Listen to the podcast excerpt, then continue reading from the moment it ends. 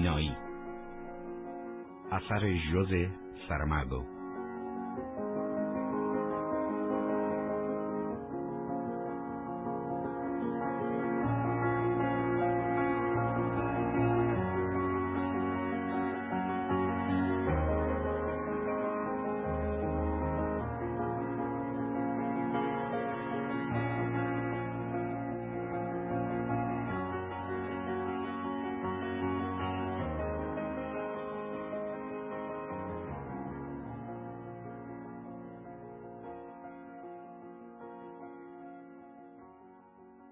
رئیس حوزه انتخاباتی شماره چهارده بعد از اینکه چتر خیسش را با خشونت تمام بست و بارانیش را که زیاد به دردش نخورده بود اصلا درآورد قرولند کنان گفت هوای بدی برای زمان رأیگیری است او مجبور شده بود چهل متر فاصله بین محل پارک اتومبیلش تا درب ورودی را با عجله طی کند و حالا طوری وارد اتاق شده بود که قلبش می‌خواست از دهانش بیرون بپرد.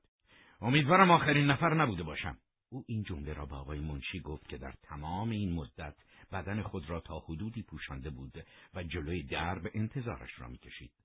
باران به شدت میبارید و باد تندی که در حال وزیدن بود قطرات باران را چون گردابی در هوا میچرخاند و روی زمین هم سیلابی به راه افتاده بود. جانشین شما نیومده اما هنوز وقت داریم. منشی با این پاسخ خود به او آرامش داد. در حالی که به سمت سالن محل رأیگیری می‌رفتند رئیس گفت با این بارش باران اگه همه بتونن برسن واقعا کار خارق ای صورت گرفته. او ابتدا به همکاران حوزه که به عنوان ناظر حضور داشتند و سپس به نمایندگان احزاب و متعاقبا معاونان آنها سلام کرد.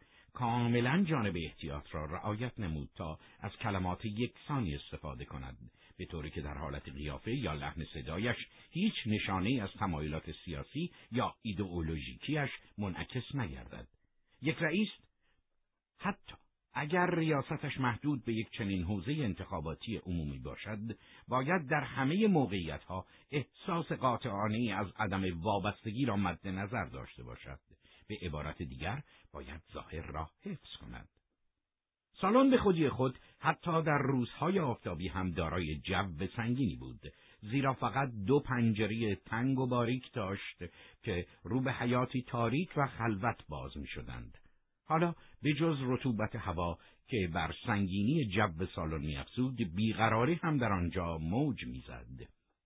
نماینده حزب میان رو پی دی ام گفت بهتر بود انتخابات رو به تعویق میانداختند. از دیروز باران بدون وقفه میباره و سیلاب همه جا رو گرفته. این بار آراء ممتنع زیاد خواهد شد. نماینده حزب راست پی دی دی سرش را به نشانه تایید تکان داد. با این حال دقت کرد تا مشارکتش در آن گفتگو در قالب یک تفسیر محتاطانه باشد.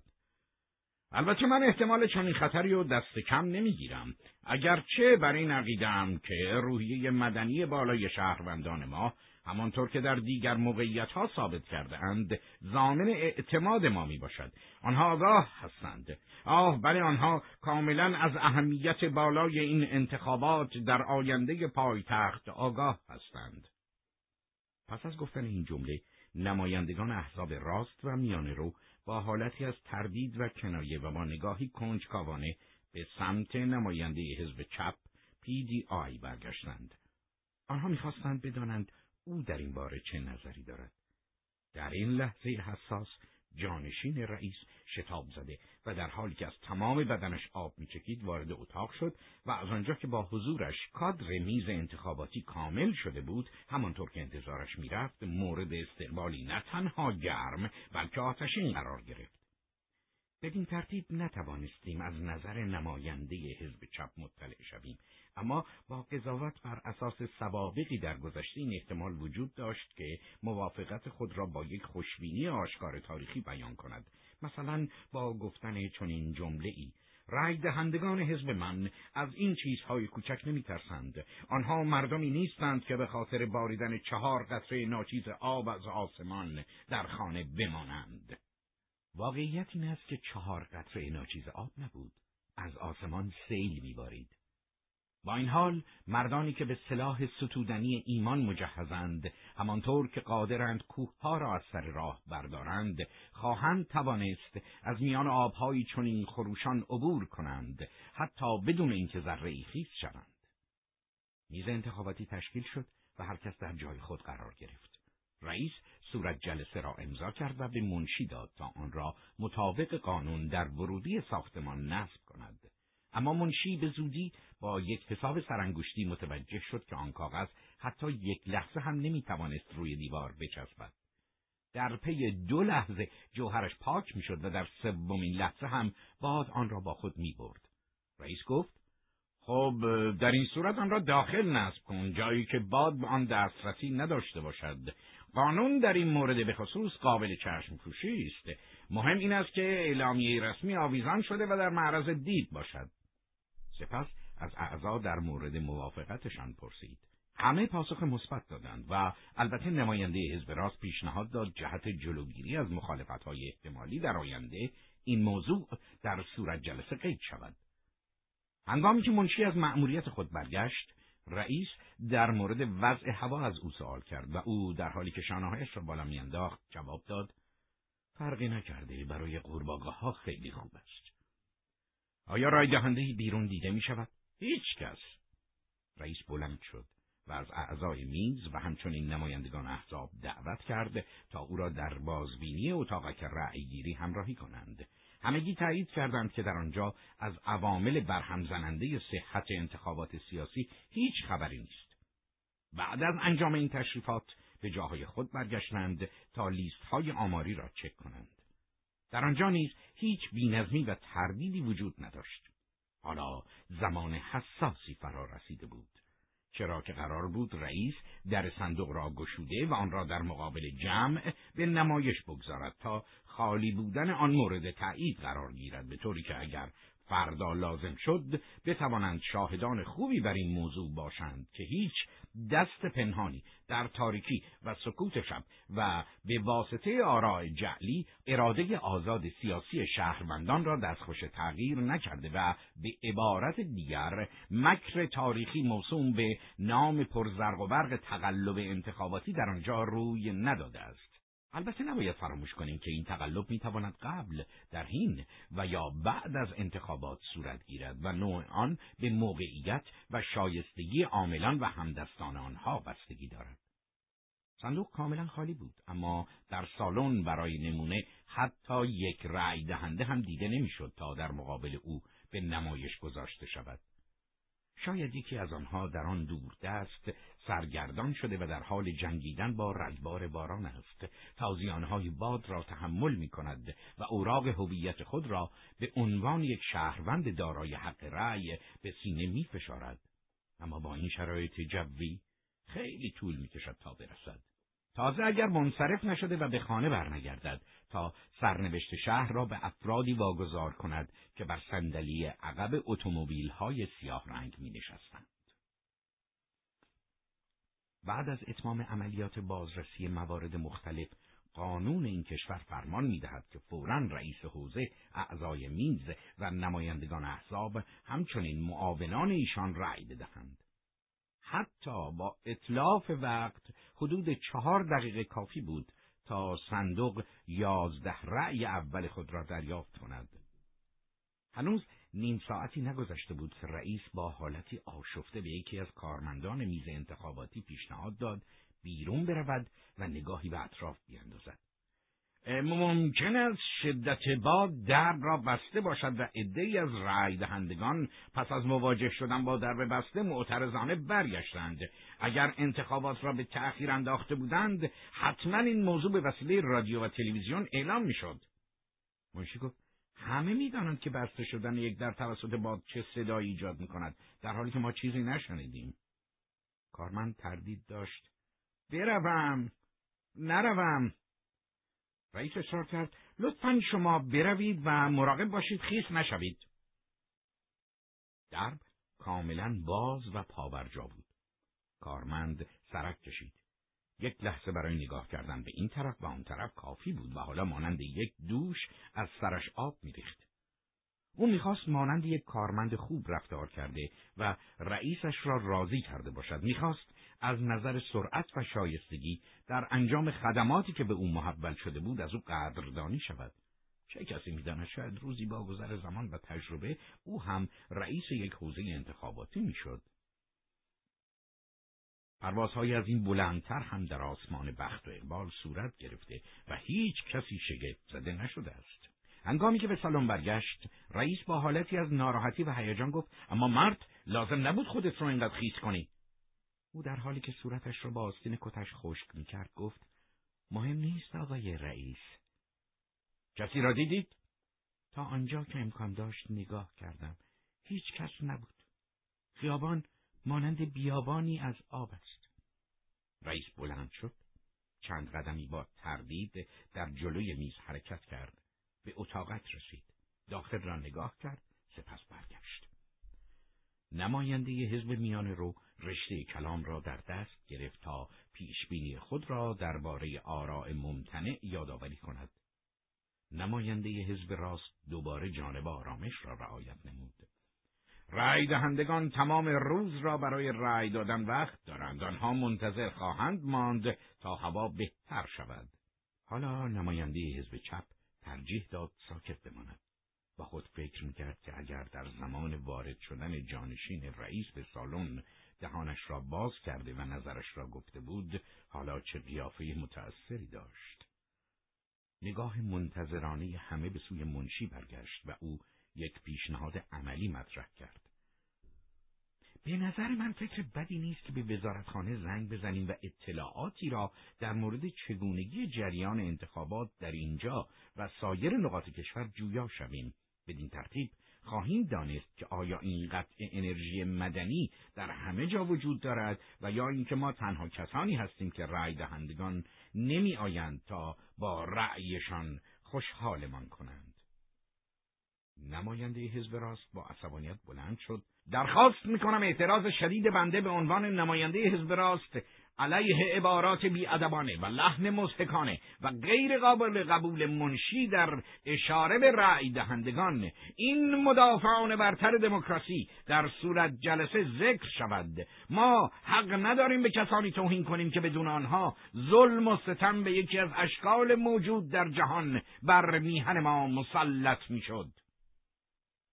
منشی شانههایش را به نشانه بیتفاوتی بالا انداخت و پرسید آقای رئیس درخواست نماینده حزب راست رو یادداشت کنم بنده نظرم این است که اینطوری ها هم نیست. موضوع این است که همه عصبی بلا تکلیف و آشفته هستیم. می‌دانید که در یک چنین وضعیت روحی گفتن چیزهایی که در حقیقت به آنها اعتقادی نداریم آسان است.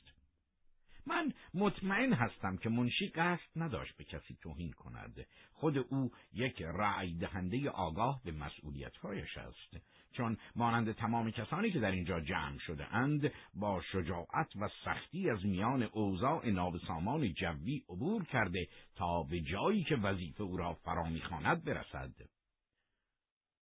به هر حال با این وجود از ایشان خواهش می‌کنم تا متوجه انجام دقیق مأموریتی که به او محول شده باشند و از بیان چنین تفاصیلی در تقابل با احساسات شخصی و سیاسی حاضرین اکیدن بپرهیزند. نماینده حزب راست ژست خوشی گرفت و رئیس ترجیح داد که آن را نشانه از موفقیت تلقی کند.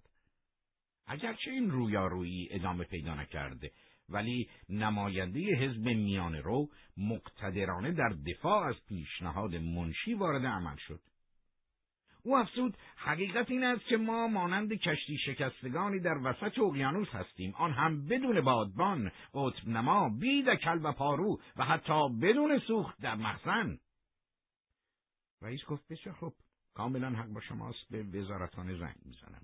و روی میز کوچکی در آن گوشه سالن تلفنی قرار داشت. رئیس برگه ای حاوی دستورالعملهای مختلف را که چند روز پیش به او تحویل داده بودند برداشت و به آن سمت حرکت کرد. بر روی آن برگه علاوه بر نکات و مواد ضروری شماره تلفن‌های متعددی هم از وزارت کشور نوشته شده بود. مکالمه تلفنی خیلی طول نکشید. من رئیس حوزه انتخاباتی شماره چهارده هستم. خیلی نگرانم. اینجا اتفاق بسیار عجیبی افتاده است. تا این لحظه حتی یک رأی دهنده هم مراجعه نکرده است. بیش از یک ساعت است که اینجا هستیم ولی هیچ کس نیامده. بله آقا معلومه. هیچ راهی برای پایان دادن به طوفان و باد و باران وجود نداره. ما مسررانه صبر خواهیم کرد. معلومه برای همین کار آمدیم. نیازی به یادآوری این موضوع نیست. بعد از این لحظه مشارکت رئیس در مکالمه محدود به چند حرکت تایید کننده با سر، چند صوت گنگ و سه یا چهار ابتدای جمله که ناتمام ماند می‌شد. وقتی گوشی را گذاشت به همکاران خود نگاه کرد ولی در حقیقت آنها را نمی‌دید. مثل این بود که در مقابل خود منظری از چندین حوزه انتخاباتی خالی را می‌بیند. با لیست های آماری دست نخورده، رؤسا و منشیهایی در انتظار، نمایندگان احزابی که با بیاعتمادی به هم نگاه می‌کردند و در این فکر بودند که با این وضعیت برنده و بازنده کیست و در آن دوردست یک کارمند میز انتخاباتی که مثل موش آب کشیده از دم در برمیگشت تا اطلاع بدهد هیچ کسی نیامده است. نماینده حزب میان رو پرسید از وزارتخانه به شما چه پاسخی دادند؟ نمی‌دانند باید چه کار کنند. طبیعی است که این هوای بد عده زیادی از مردم را وادار به ماندن در خانه کرده است اما عملا در تمام شهر همین اتفاق رخ داده است برای این موضوع توضیحی ندارند نماینده حزب راست پرسید چرا می‌گویید عملا در بعضی از حوزه ها عده کمی رأی دهنده مراجعه کردند اما در کل حضور مردم آنقدر ناچیز بوده که تاکنون سابقه نداشته است. نماینده حزب چپ پرسید در سایر نقاط کشور چطور؟ تنها در پایتخت نیست که بارندگی وجود دارد. موضوع گیج کننده در همین جاست. مناطقی هستند که بارندگی در آنجا به همین شدت ادامه دارد اما مردم در حال رأی دادن هستند. طبیعتا در مناطقی که هوا خوب است، حضور مردم پررنگتر است و در مورد وضع هوا می‌گویند که بر طبق پیشبینی اداره هواشناسی هوا تا عواست روز مساعد می شود. کارمند دیگری که تا آن لحظه هیچ حرفی نزده بود گفت البته به این پیشبینی ها نمی شود زیاد اعتماد کرد و احتمال بدتر شدن هوا هم وجود دارد. سکوتی برقرار شد. منشی دستش را توی یکی از جیبهای بیرونی کتش کرد. یک گوشی تلفن همراه بیرون آورد و شماره ای را گرفت. در حالی که منتظر پاسخ تلفن بود گفت این تقریبا همان حکایت دید و بازدید است که من و شما ندارد. حالا که نمی‌توانیم از رأی دهندگان راجع به علت نیامدنشان سوال کنیم این سوال را از خانواده خودمان می‌پرسیم سلام. چطوری؟ آره منم. بله بله. هنوز اونجا هستی؟ چرا برای رأی دادن نیومدی؟ چی؟ چون بارون میاد. خب اینو خودم می‌دونم. پاچای شلوارم کاملا خیسه. بله. جدا منو ببخش. فراموش کرده بودم که گفتی بعد از نهار میای. معلومه. زنگ زدم چون اینجا واقعا اوضاع خرابه. حتی نمی‌تونی تصورشو بکنی. باور می‌کنی که تا حالا هیچ کس برای رأی دادن نیومده؟ آخه باشه پس منتظرت هستم. خداحافظ. منشی تلفن را قطع کرد و با لحنی تمسخرآمیز گفت حداقل حالا یک رأی تضمین شده داریم. همسرم بعد از ظهر میآید. رئیس و سایرین به هم نگاه کردند. معلوم بود که می‌خواستند همان کار را انجام بدهند اما به نظر می رسید که هیچ کدام نمی‌خواست اولین نفر باشد. همه آنها آن داشتند که در آن حوزه انتخاباتی کسی از لحاظ سرعت تصمیم گیری منطقی و چابکی تو با گستاخی به پای منشی نمی رسید. برای آن کارمندی که جهت بررسی وضع بارندگی دم در رفته بود بسیار سخت بود که بفهمد رسیدن به جایگاه یک چنین منشی سختی فراوانی لازم دارد و باید خیلی زحمت بکشد تا بتواند مانند یک شعبد باز که خرگوشی را از درون کلاه سیلندرش خارج می کند یک رأی را از درون تلفن همراه بیرون بیاورد. او با دیدن رئیس که در گوشه از طریق تلفن همراه با خانهاش صحبت می‌کرده و با مشاهده دیگران که هر کدام با گوشی خود به صورت مخفیانه و پچ پچ کنان در حال حرف زدن بودند امانتداری همکارانش را در استفاده نکردن از تلفن ثابت و در نتیجه صرفه‌جویی پول برای دولت را مورد ستایش قرار داد.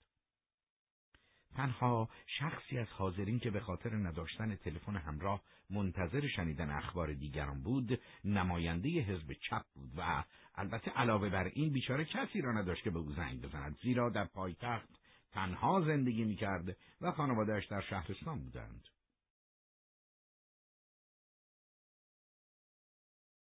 مکالمات یکی پس از دیگری تمام شد. تنها رئیس همچنان مشغول صحبت است. به نظر می رسد دارد سعی می کند مخاطب خود را وادار کند که فورا بیاید. ببینیم چه پیش می آید. به حال می بایست اولین شخصی می بود که با تلفن صحبت می کرد.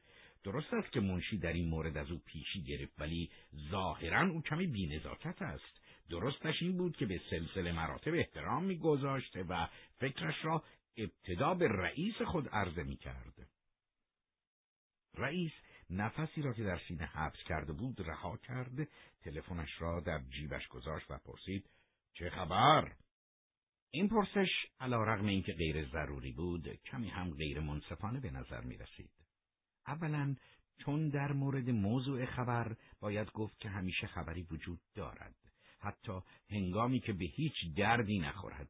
بیخبری هم خودش یک خبر محسوب می شود و دوما چون واضح بود که سوال کننده با بهرهگیری از موقعیت برتر شغلی خود در حال تفره رفتن از وظیفه است او میبایست با صدایی رسا و بدون هیچ حاشیه‌ای تبادل اطلاعات را آغاز می کرده اما اگر آن نفس حبس شده در سینه و آن اصرار شدید در زمان مکالمه را فراموش نکرده باشیم منطقی است فکر کنیم این گفتگو که ظاهرا با یکی از افراد خانواده صورت گرفت به اندازه کافی آرام و آموزنده و در خور رئیس و شهروند نبود و اینکه حالا بدون داشتن جرأت و سراحت در بیان واقعیت با سرهم کردن کلمات در صدد فرار از مشکل برآمده و زیر دستان خود را دعوت به سخن گفتن می کند. همانطور که می‌دانیم این هم یکی از خصوصیات رفتاری بسیار جدید رئیس بودن می باشد.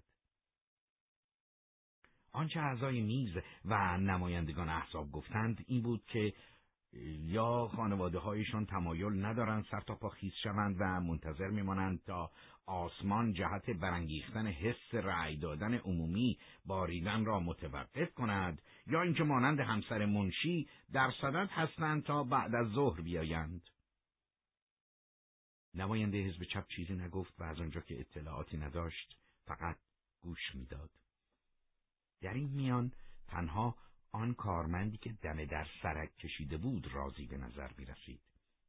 حالت صورتش پر از خورسندی بود و به کسی میمانست که دلیلی برای افتخار کردن به شایستگی های خود دارد.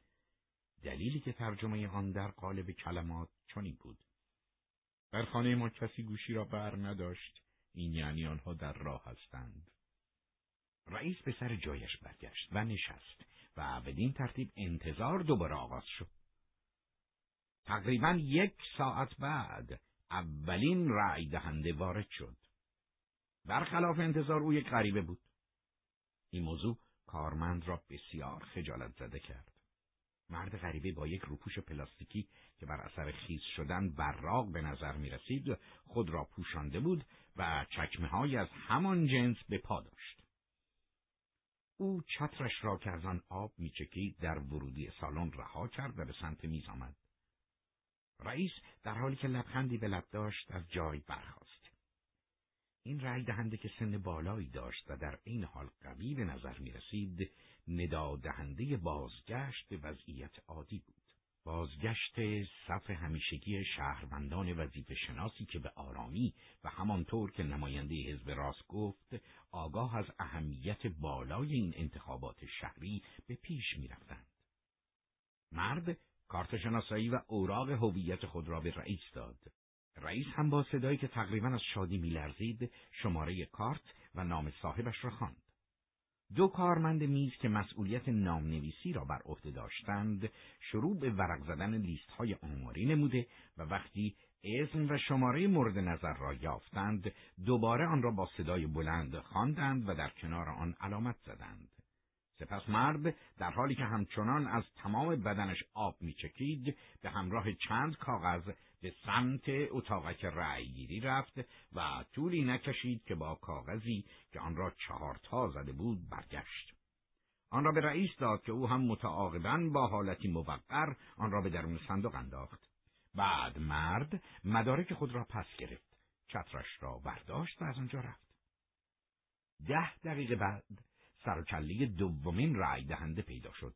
اما پس از او کاغذها به آرامی چکیدن قطرها از قطر چکان وارد صندوق می شدند و مثل بی اشتیاقی برگ های پاییزی که به کندی از شاخه ها جدا می شوند توی صندوق می افتادند.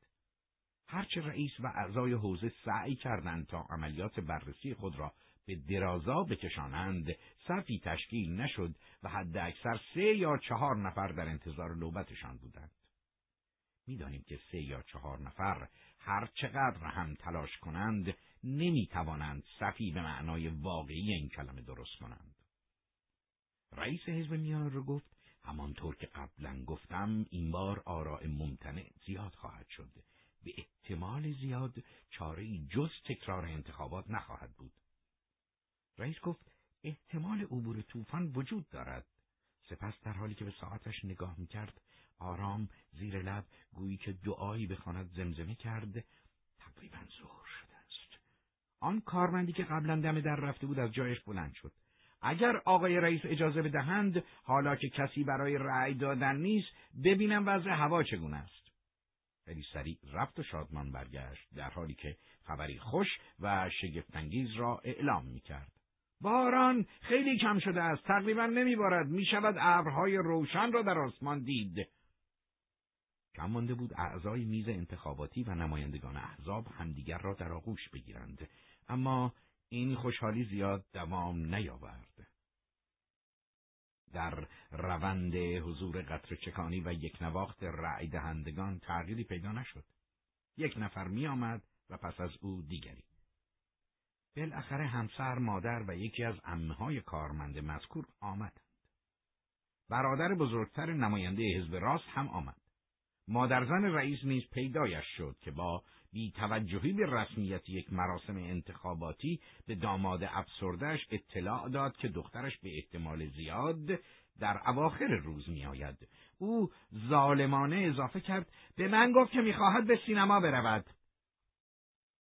والدین جانشین رئیس هم آمدند. چند تای دیگر هم که نسبتی با اعضای حاضر نداشتند بی داخل شدند با بیمیلی رأی دادند و بی تفاوت خارج شدند. کمی بعد اندکی هیجان در محیط به وجود آمد. دو تن از سیاستمداران عضو حزب راست و دقایقی بعد یک عضو حزب میان رو به حوزه آمدند و به دنبال آنها یک دوربین تلویزیونی که به طرز معجزه داخل و به سرعت خارج شد. کمی بعد یک روزنامهنگار در آنجا حاضر شد و به سراغ رئیس حوزه رفت. اوضاع رأیگیری چگونه است؟ می توانست بهتر از این باشد اما حالا که هوا در حال صاف شدن است مطمئنا آمار رأی دهندگان افزایش خواهد یافت. روزنامه‌نگار گفت با توجه به وضعیت دیگر حوزه های انتخاباتی شهر به نظر می‌رسه که آرای ممتنع زیاد خواهد شد. ترجیح می دهم اوضاع را خوشبینانه نگاه کنم. با دیدی مثبت در مورد تأثیر علم هواشناسی در عملکرد مکانیزم های انتخاباتی فقط کافی است بعد از ظهر بارندگی نداشته باشیم تا بتوانیم همه آنچه طوفان سعی کرد در طول مدت صبح از ما بگیرد جبران کنیم. روزنامهنگار با رضایت از در خارج شد. جمله زیبایی شنیده بود که می‌توانست تیتر خوبی برای گزارشش باشد. از آنجا که دیگر وقت راضی کردن شکم فرا رسیده بود، اعضای میز و نمایندگان احزاب در حالی که یک چشم را به لیست انتخاباتی و چشم دیگر را به ساندویچ دوخته بودند، همانجا نهار خوردند. باران قطع شده بود، اما هنوز هیچ خبری از برآورده شدن رضایت بخش انتظارات مدنی رئیس وجود نداشت.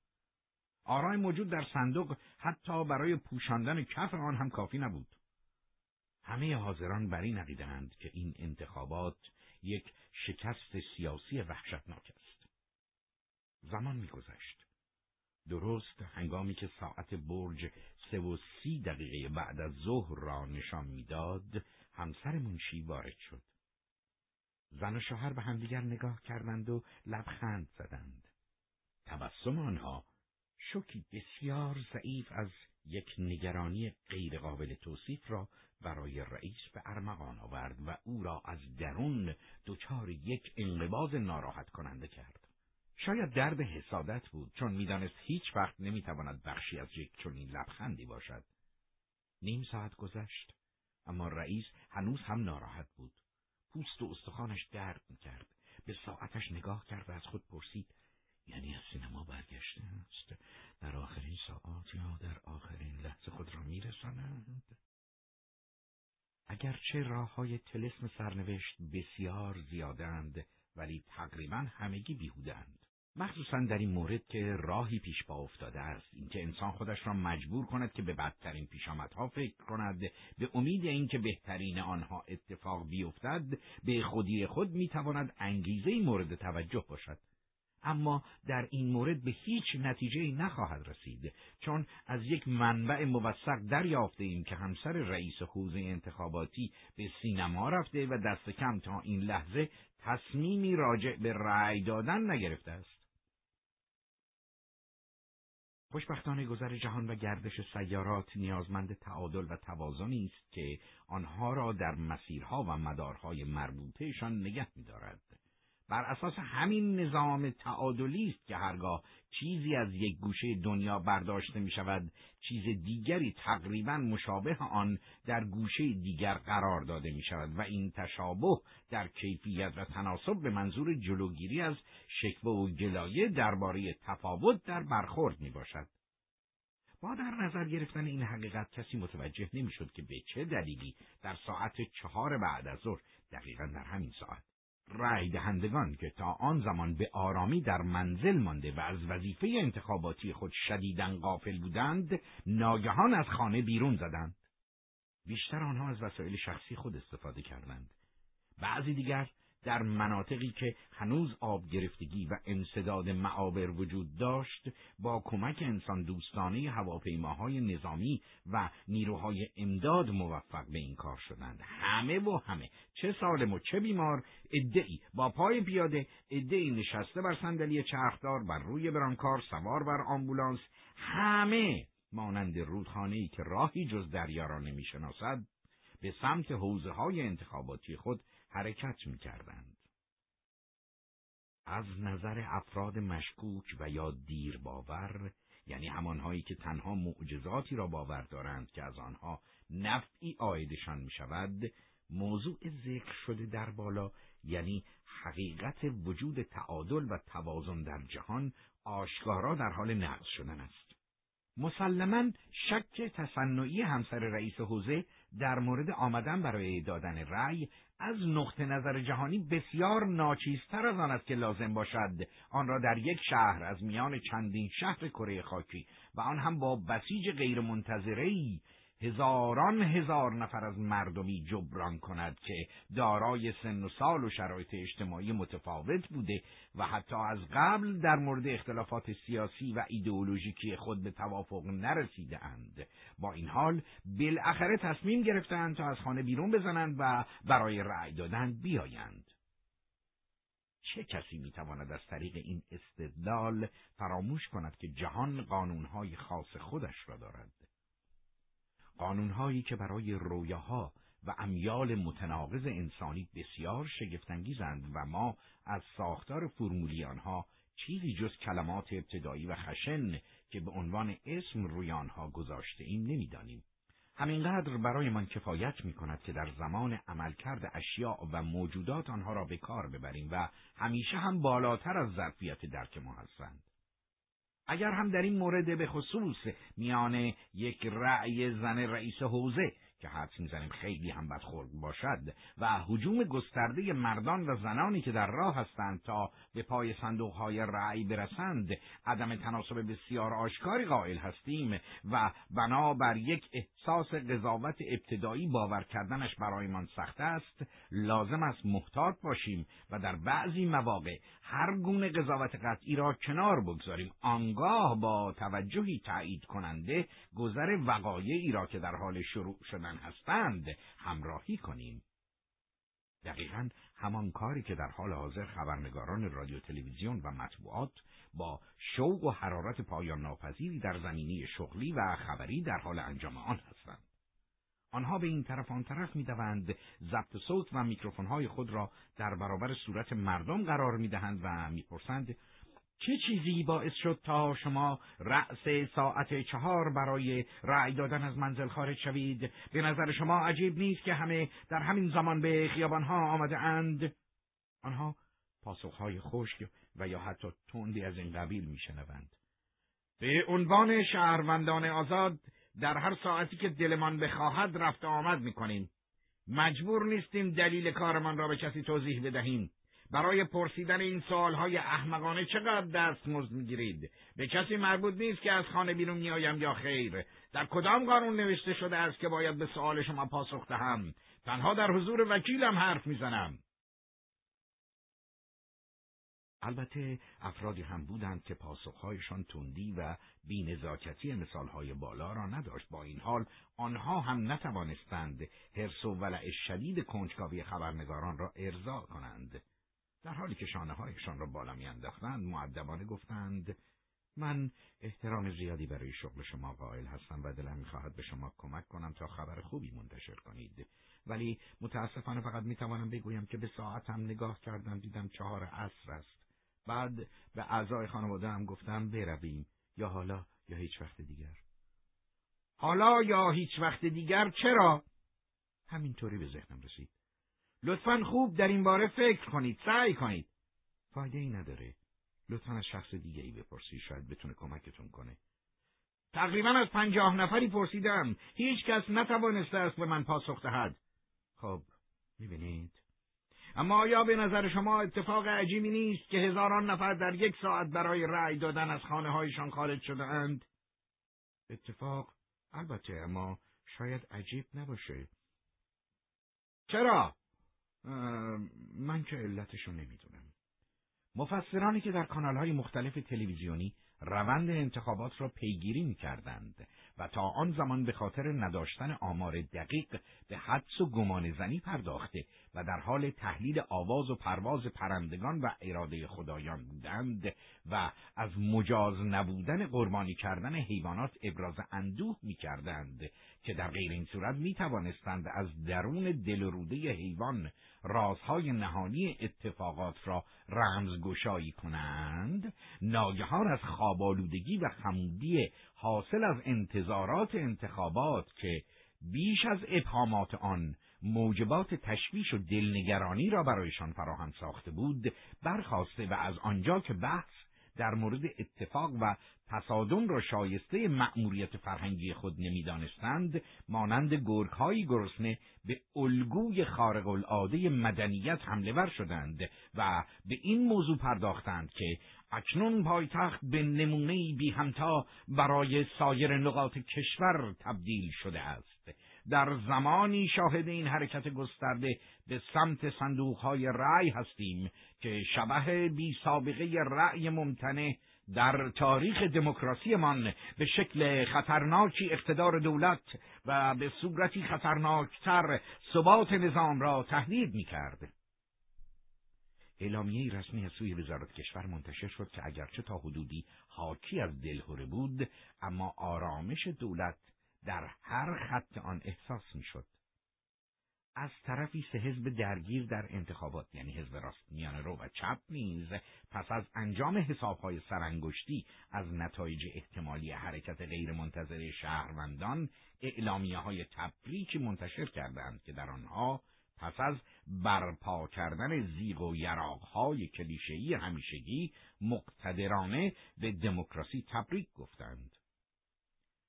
به طور همزمان رئیس جمهور از کاخ ریاست جمهوری و سپس نخست وزیر از کاخ کوچک در حالی که پرچم ملی در پشت سرشان به احتزاز درآمده بود تبریکات ویژه‌ای را در قالب عباراتی مشابه ابراز داشتند. درب مکانهای رأیگیری مملو از صفوف رأی دهندگان بود و تا چشم کار می‌کرد ادامه داشت رئیس حوزه انتخاباتی شماره چهارده نیز همانند دیگر رؤسای حوزه های شهری کاملا بر این قضیه آگاه بود که در حال سپری کردن یکی از لحظات تاریخی زندگی خود است. وزارت کشور مجبور شد انتخابات را ابتدا دو ساعت و سپس نیم ساعت دیگر تمدید کند تا رأی دهندگانی که درون ساختمان تجمع کرده بودند بتوانند به حق رأی خود برسند. در اواخر شب وقتی اعضای میز انتخاباتی به همراه نمایندگان احزاب کاملا خسته و گرسنه بودند خود را در مقابل کوهی از کاغذ دیدند که از درون دو صندوق خارج شده بود صندوق دوم به دلیل احتیاج استراری از وزارتخانه درخواست شده بود. بزرگی کاری که پیش رو داشتند باعث شد تا لرزشی بر آنها چیره شود. لرزشی که بدون شک باید آن را حماسی یا قهرمانانه توصیف کرد. گویی تمام وطن به طور معجزه آسایی برانگیخته شده و به صورت تکه از کاغذ در برابرشان قرار گرفته بود یکی از این کاغذها رأی همسر رئیس بود. انگیزه اونو وادار ساخت تا از سینما خارج شه سوار ماشین بشه و ساعتها توی صفی که به آرامی حلزون حرکت می‌کرد بیسته هنگامی که سرانجام در مقابل شوهرش قرار گرفت و تلفظ اسمش را شنید احساسی که شاید شاید بتوان آن را سایه ای از یک شادی قدیمی نامید در دلش پیدا شد. سایه بیشتر نبود اما همین باعث شد فکر کند که ارزش حضور در حوزه را داشته است. دقایقی بعد از نیمه شب شمارش آرا به پایان رسید. آرا معتبر کمتر از 25 درصد کل آرا بود که از آن میان حزب راست 13 درصد، حزب میان رو 9 درصد و حزب چپ دو درصد آن را به خود اختصاص داده بودند. اوراق بسیار کمی بی ارزش و یا ممتنع بودند. بیش از هفتاد درصد کل آرا رأی سفید بود.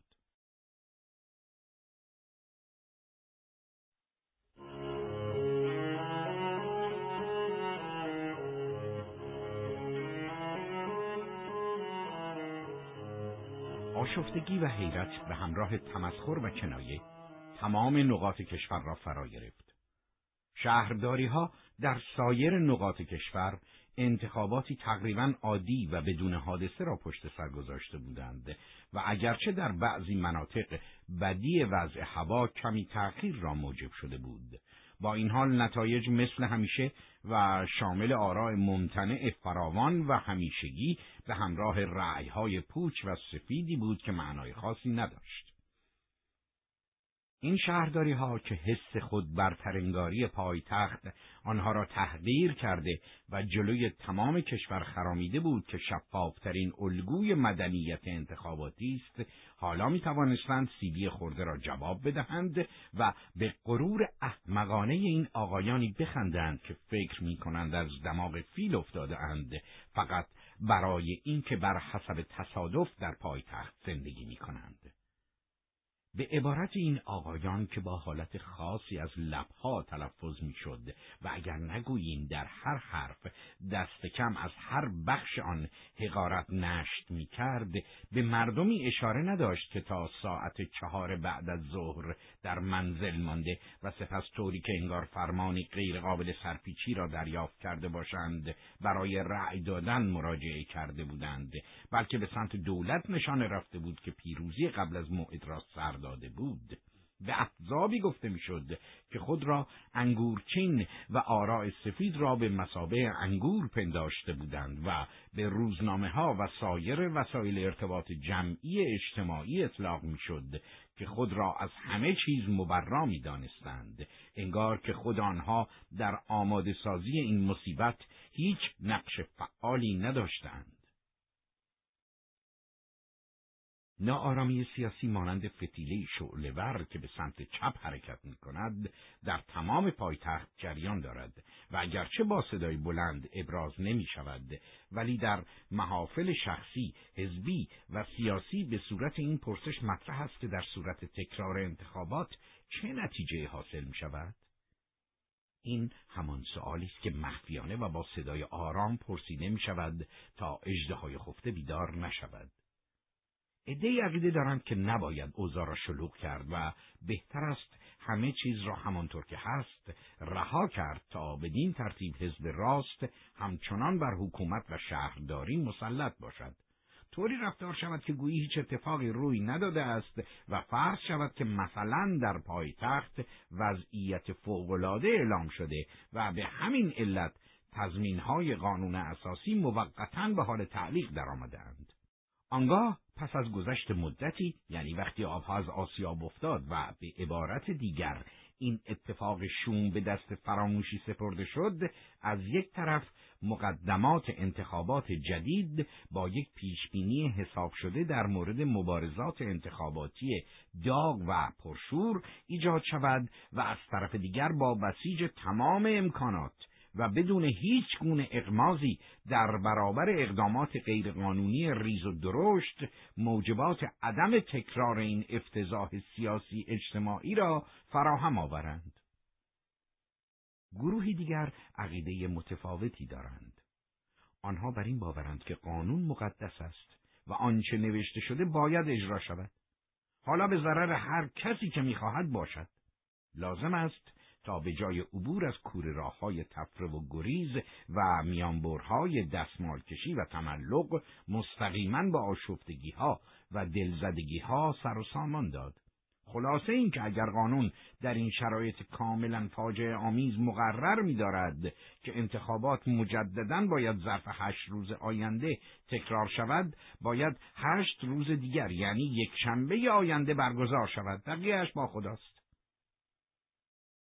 در شرایط کنونی احزاب مختلف ترجیح می دهند در بیان دیدگاه هایشان جانب احتیاط را رعایت کنند. آنها از کلماتی مانند بله اما همچنین استفاده می کنند. رهبران جناح راست که شهرداری پایتخت را در اختیار دارند با اتخاذ تاکتیک شفافی از نوع دیپلماتیک برتری به دست آمده حزب خود را در انتخابات غیرقابل بحث خوانده و این برتری را طلایدار پیروزی بزرگ خود در دور بعد خواندند.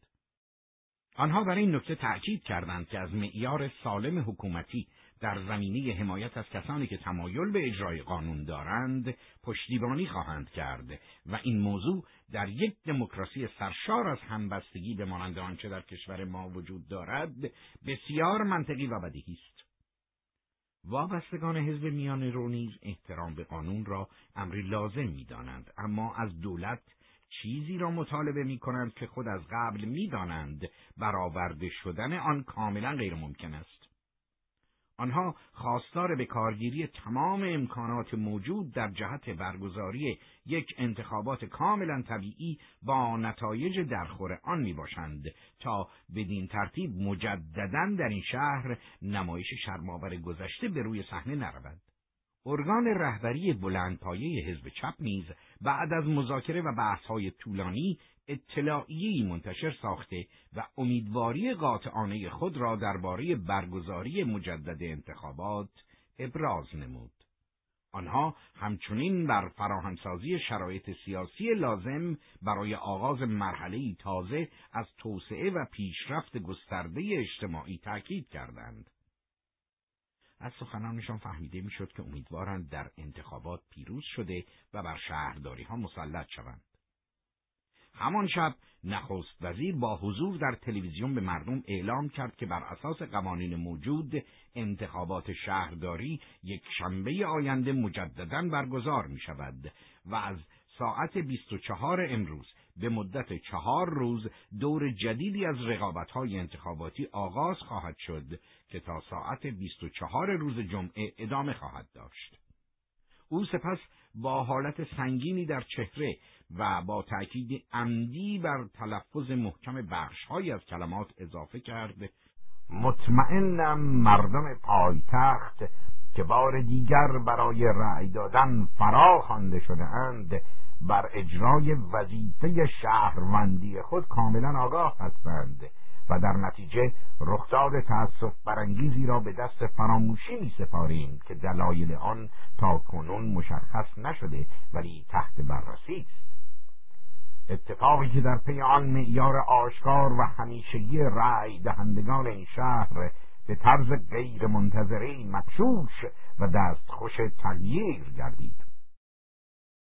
او سخنان خود را با این جمله به پایان برد. هموطنان عزیز یک شنبه روز زیبایی خواهد بود. واقعا روز زیبایی بود. صبح زود خورشید با درخشش طلایی خود بر زمینی شفاف و آبی رنگ آسمان خودنمایی می کرد. در حالی که یک گزارشگر تلویزیونی مردم را به شرکت در انتخابات تشویق می کرد، مردم کم کم از خانه هایشان خارج می شدند و به سمت حوزه های رأیگیری می رفتند. این بار برخلاف آنچه در هفته گذشته اتفاق افتاد حرکت مردم کورکورانه نبود آنها جدیت و شوقی وصف ناپذیر داشتند و اگرچه هنوز درها باز نشده بود صفهای طولانی از شهروندان تشکیل شده و هر کس نوبت خود را حفظ کرده بود متاسفانه در میان تمام بیش از چهل صفی که در گوشه و کنار شهر تشکیل شده بود یک یا چند جاسوس به هدف شنود و ضبط صحبتها و تفسیرهای رأی دهندگان حضور داشتند اکثر آنها حرفه‌ای بوده و در سرویس‌های مخفی و اطلاعاتی فعالیت می‌کردند. ولی بعضی هم وطن پرستانی علاقمند به جاسوسی بودند که داوطلبانه و بدون توقع هیچ مزد و پاداشی همان گونه که در اظهارنامه خود امضا کردند حاضر شده بودند.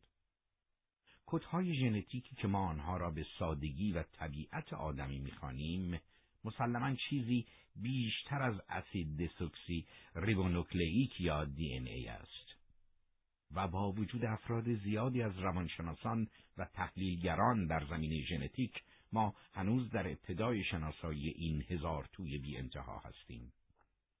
هرچند این توجیهات علمی در حال حاضر متحورانه و در آینده سمر بخش باشد نباید باعث شوند که واقعیت های ناآرام امروز را فراموش کنیم.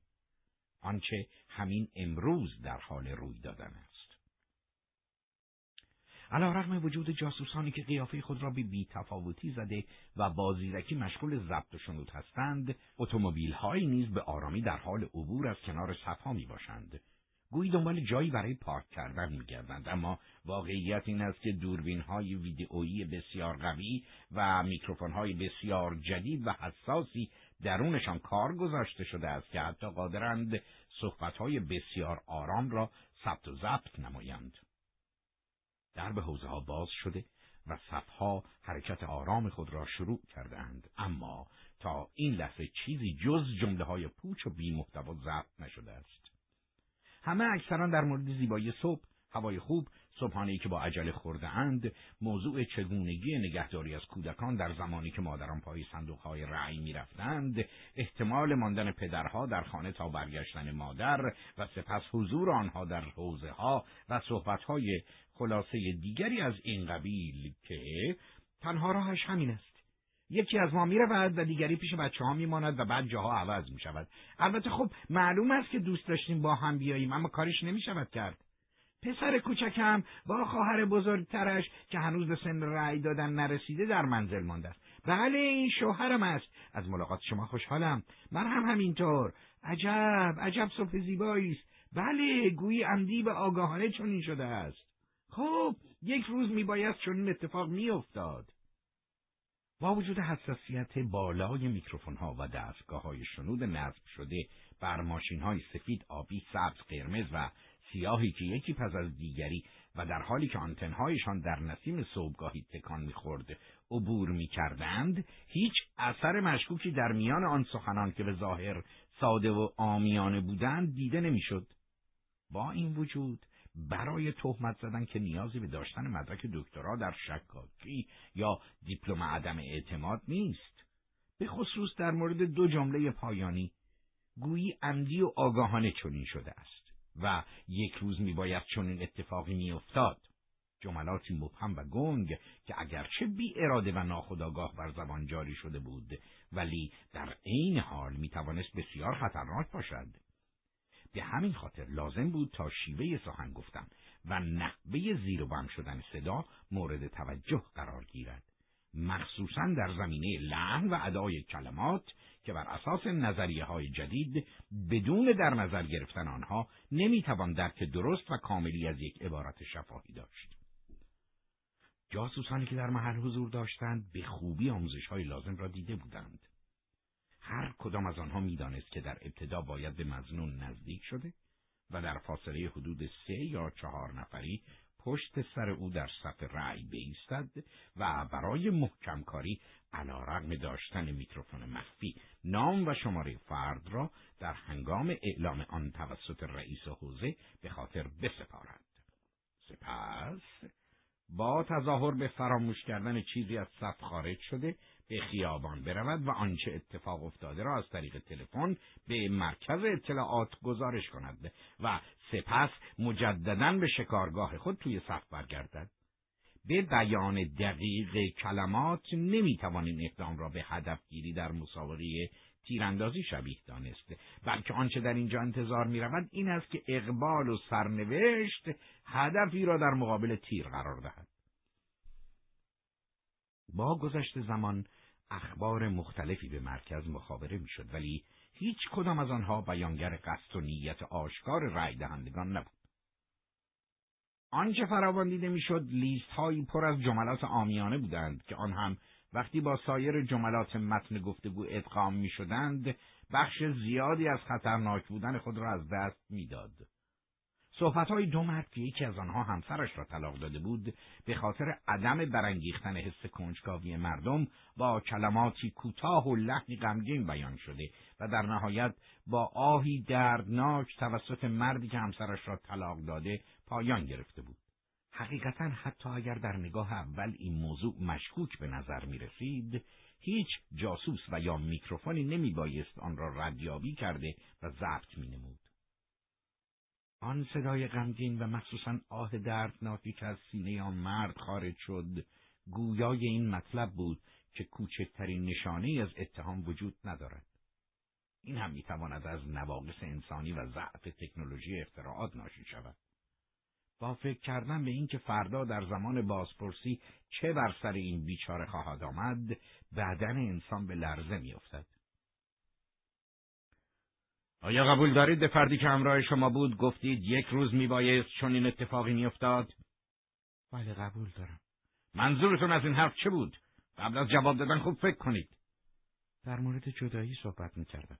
جدایی یا طلاق؟ طلاق. احساس شما در مورد این طلاق چیه؟ کمی عصبانی و کمی درمانده هستم.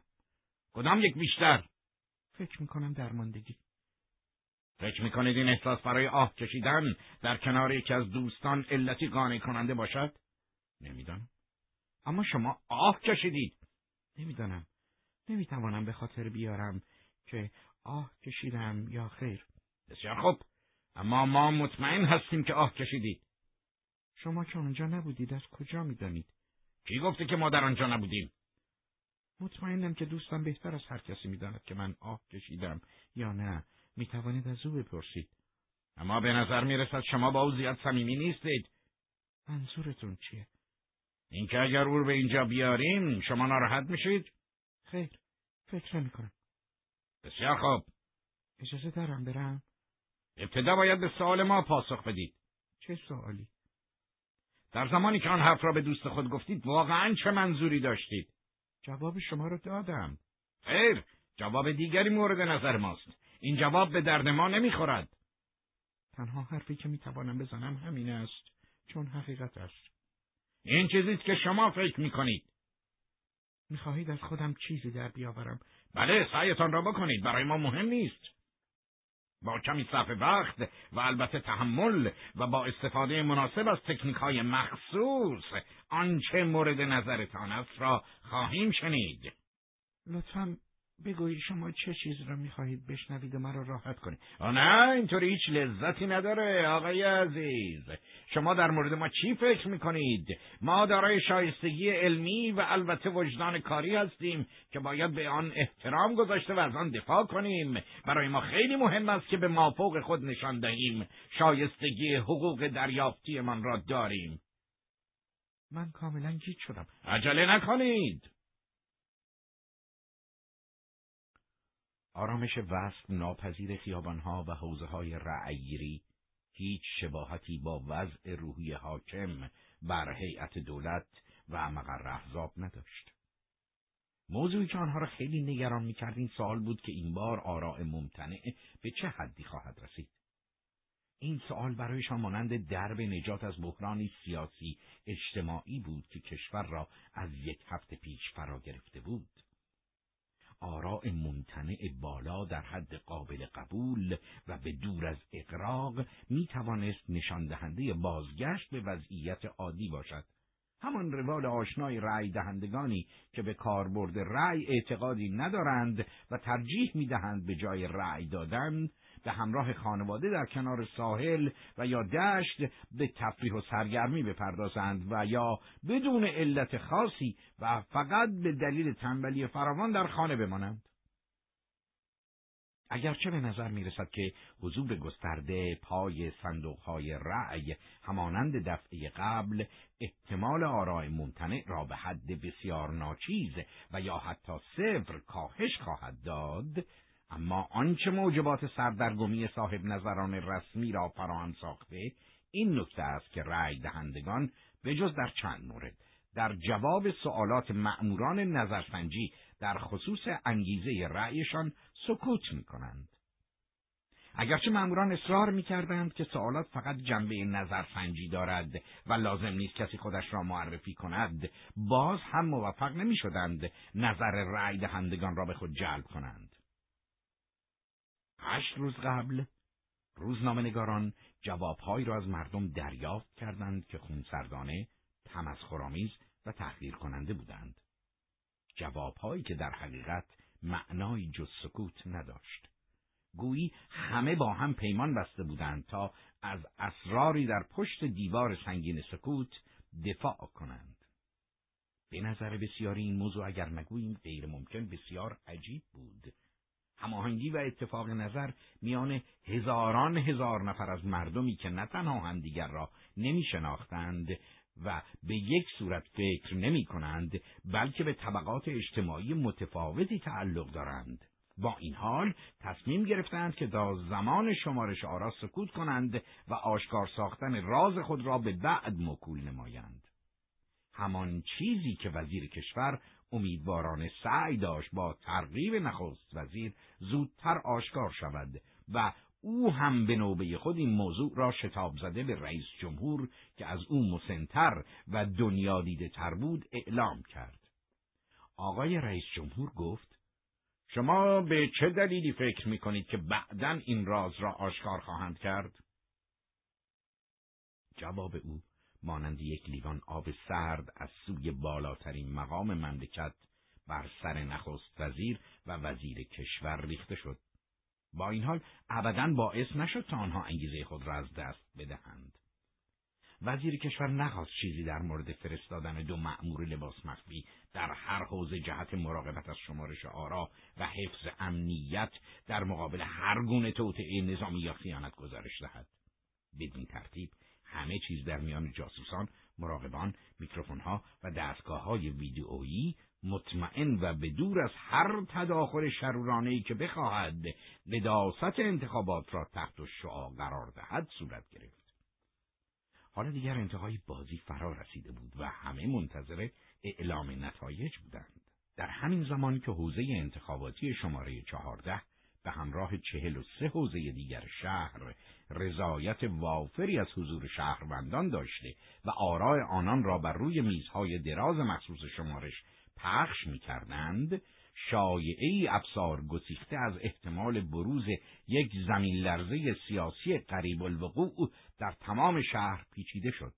در خانه ها، کافه ها، کاباره ها، رستوران ها، اماکن عمومی و خصوصی و در هر جایی که یک دستگاه تلویزیون یا رادیو وجود داشت، اهالی پایتخت به آرامی منتظر اعلام نتایج رأیگیری بودند.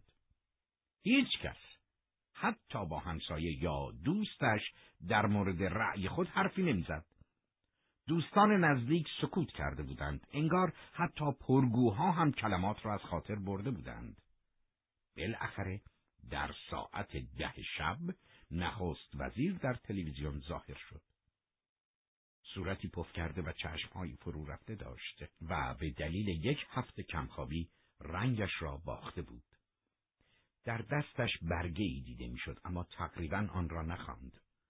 فقط بعضی اوقات به آن نگاه می‌کرد تا رشته کلام از دستش بیرون نرود.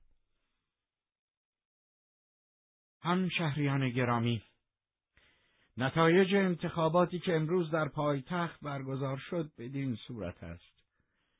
حزب راست هشت درصد، حزب میان رو هشت درصد، حزب چپ یک درصد، آراء پوچ و ممتنع صفر و آراء سفید هشتاد و سه درصد می باشد. آنگاه مکسی کرد لیوان آب را به لبانش برد و سپس ادامه داد. دولت توافق خود را با پیگیری و تحقیق در مورد علل پیدایش چنین نتایج نگران کننده ای که در ادامه یک شنبه گذشته روی می‌دهد اعلام کرده است. من از گفتن چنین عباراتی اظهار تأسف می کنم اما باید گفت آراء سفیدی که ضربه خشونت بار بر پیکری دموکراسی ما می باشد از آسمان بر زمین نیامده بلکه از جیب هشتاد و سه نفر از هر صد نفر رأی دهنده این شهر خارج شده است. کسانی که با دستان ضد میهنی خود این رأی ها را توی صندوق ها ریختند. جوره دیگر آب نوشید. این بار واقعا لازم بود چون گلویش یک دفعه خشک شد. هنوز فرصت جبران اشتباه وجود دارد اما نه از راه یک انتخابات دیگر. زیرا در شرایط کنونی غیر سازنده خواهد بود. بلکه از راه امتحان سخت وجدان که من از این تریبون عمومی تمام اهالی پایتخت را به آن فرا می‌خوانم تا به دنبال آن ادعی بتوانند از خطر و تهدیدی که دور سرشان میچرخد خود را نجات دهند. حالا فرقی نمی کند مقصر باشند یا بیگناه. بدین ترتیب با اعلام یک وضعیت فوقالعاده و به جان خریدن رنج و سختی مقررات آن شرورتها زدوده خواهد شد این موضوع که شخص جناب رئیس جمهور و اعضای دولت متفق القول با تصویب آن موافقند فردا در پارلمان مورد بررسی قرار خواهد گرفت. او لحن صدایش را تغییر داد، بازمانش را کمی باز کرد و دستانش را تا شانهایش بالا آورد. حکومت از اراده برادرانه بقیه نقاط کشور که وظیفه ملی خود را به نحو احسن انجام داده اند اطمینان و سپاس کامل دارد و اکنون چون پدری بخشنده به کسانی که در انتخابات پایتخت از راه درست منحرف شده اند متذکر می شود که همیشه در قلب انسان جایی برای بخشش وجود دارد. او سخنان خود را با جملاتی میهن پرستانه و در نهایت با یک شب خیر تصنعی به پایان برد. این هم از خصوصیات عبارات کوچک است که هرگز نمی‌توان غیر واقعی بودن و مصنوعی بودنشان را مخفی کرد. پیام نخست وزیر در تمام کشور و همه اماکن دولتی و غیر دولتی حرف اول محافل بود. اعضای حزب راست با حسی از برتری و غرور و در حالی که چشمک می‌زدند به کارگیری سیاست چماق و هویج را مورد تحسین قرار می‌دادند. سیاستی که در گذشته برای حیوانات به کار می‌رفت و با پیشرفت تکنولوژی کاربرد انسانی پیدا کرده است. ای معتقد بودند که نخست وزیر میبایست سخنانش را در نقطه اعلام وضعیت فوقالعاده تمام می‌کرد و مابقی آنچه گفت ضرورتی نداشت. اینها از آن دست افراد خشنی بودند که اعتقاد داشتند به دشمن آب هم نباید داد گروهی دیگر می‌گفتند که حق با نخست وزیر بود این افراد صلح طلب که مثل همیشه ساده بودند نمی‌دانستند که نحوه گفتار نخست وزیر نوعی تاکتیک بود و در اصل به هدف برانگیختن رگ غیرت افراطی ها تنظیم شده بود.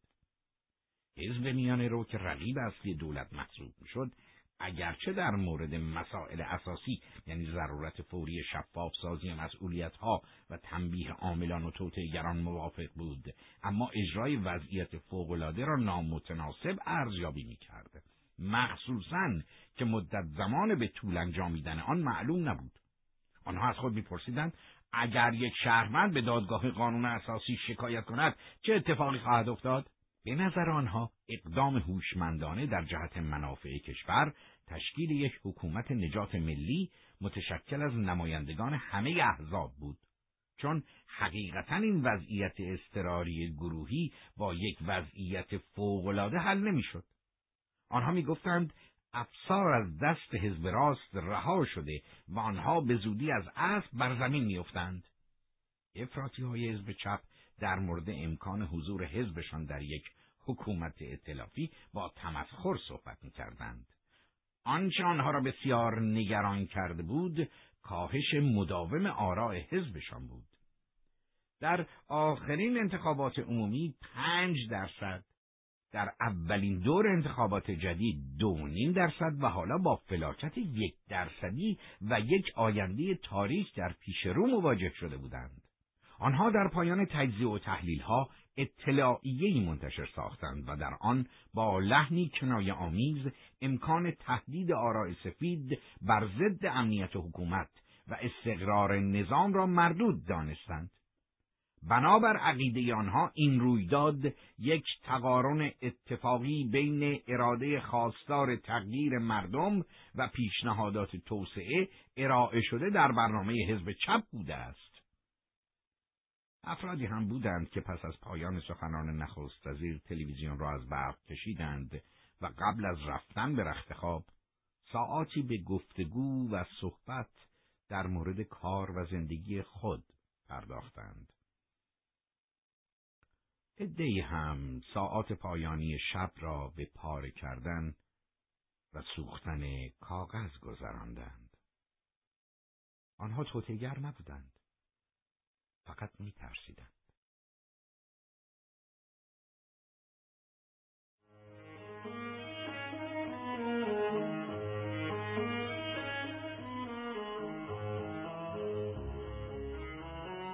وزیر دفاع یک غیر نظامی بود و حتی خدمت سربازی هم نرفته بود.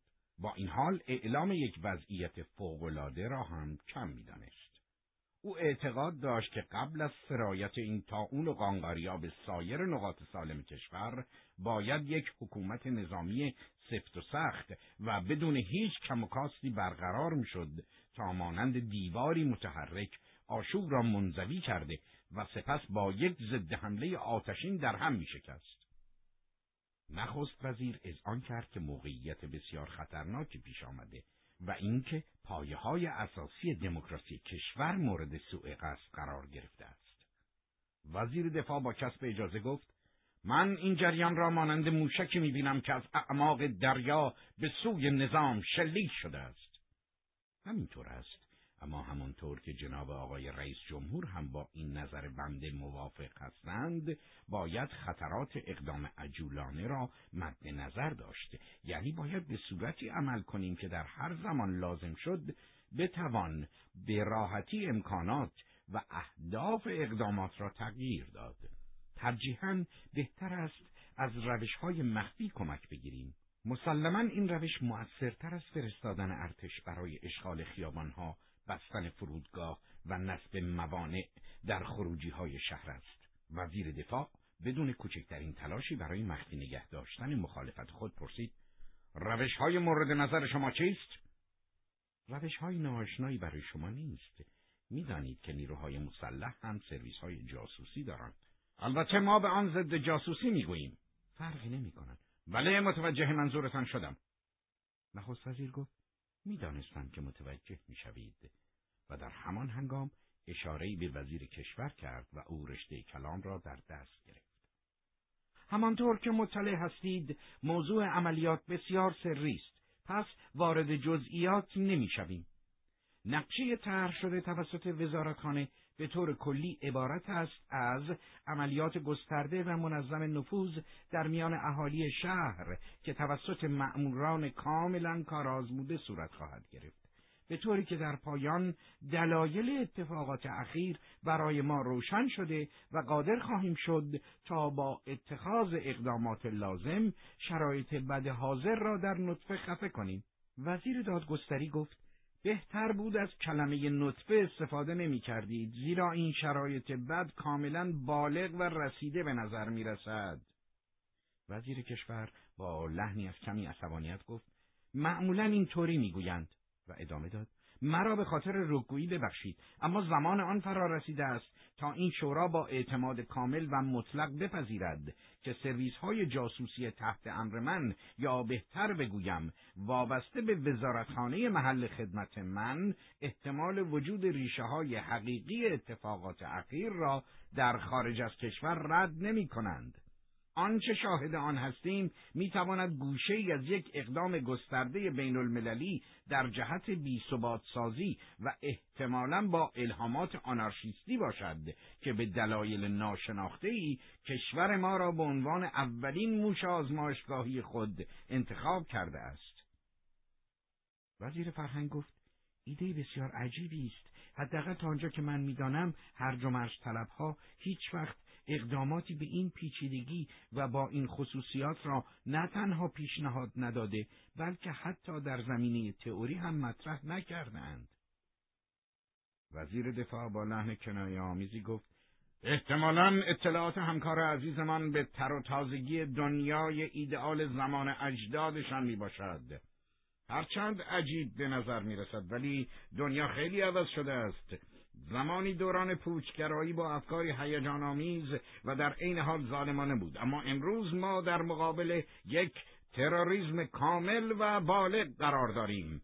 با صورت و عباراتی متفاوت اما با اصل و ذاتی یکسان. وزیر دادگستری سخنان او را قطع کرد. مراقب اقراقها و نتیجه های زود هنگام خود باشید. به نظر من همراه ساختن واژه تروریسم با صفات کامل و بالغ آن هم در مورد چند رأی سفید توی صندوق می‌تواند توهینآمیز و خطرناک باشد. وزیر دفاع در حال که از شدت هیجان خشکش زده بود گفت چند رأی سفید؟ چند رأی سفید؟ شما به هشتاد و سه درصد کل آرا می‌گویید چند رأی سفید؟ لطفا به ما بگویید ما کی باید آگاه شویم که هر کدام از این آرا مانند اجدری است که از زیر آب نشان روی کرده باشد وزیر فرهنگ گفت این کار نمی کنم که ممکن است اطلاعات من در مورد هر و طلبی قدیمی باشد و از طرفی یک متخصص امور جنگ های دریایی هم نیستم. اما تا آنجا که می‌دانم اجدرها فقط از زیر آب نشان روی می کنند چون اصولا برای همین کار ساخته شده اند. وزیر کشور گویی که ضربه پتکی به او زده باشند در جا پرید. او می‌خواست از وزیر دفاع حمایت کند شاید هم قصد داشت به عدم وجود تصاوی در تحملات سیاسی شورا معترض بشود اما نخست وزیر با کف دستش ضربه خشکی به میز زد و سکوت برقرار شد سپس گفت آقایان وزرای فرهنگ و دفاع می توانند بحث ملی مورد علاقهشان را در بیرون از جلسه دنبال کنند.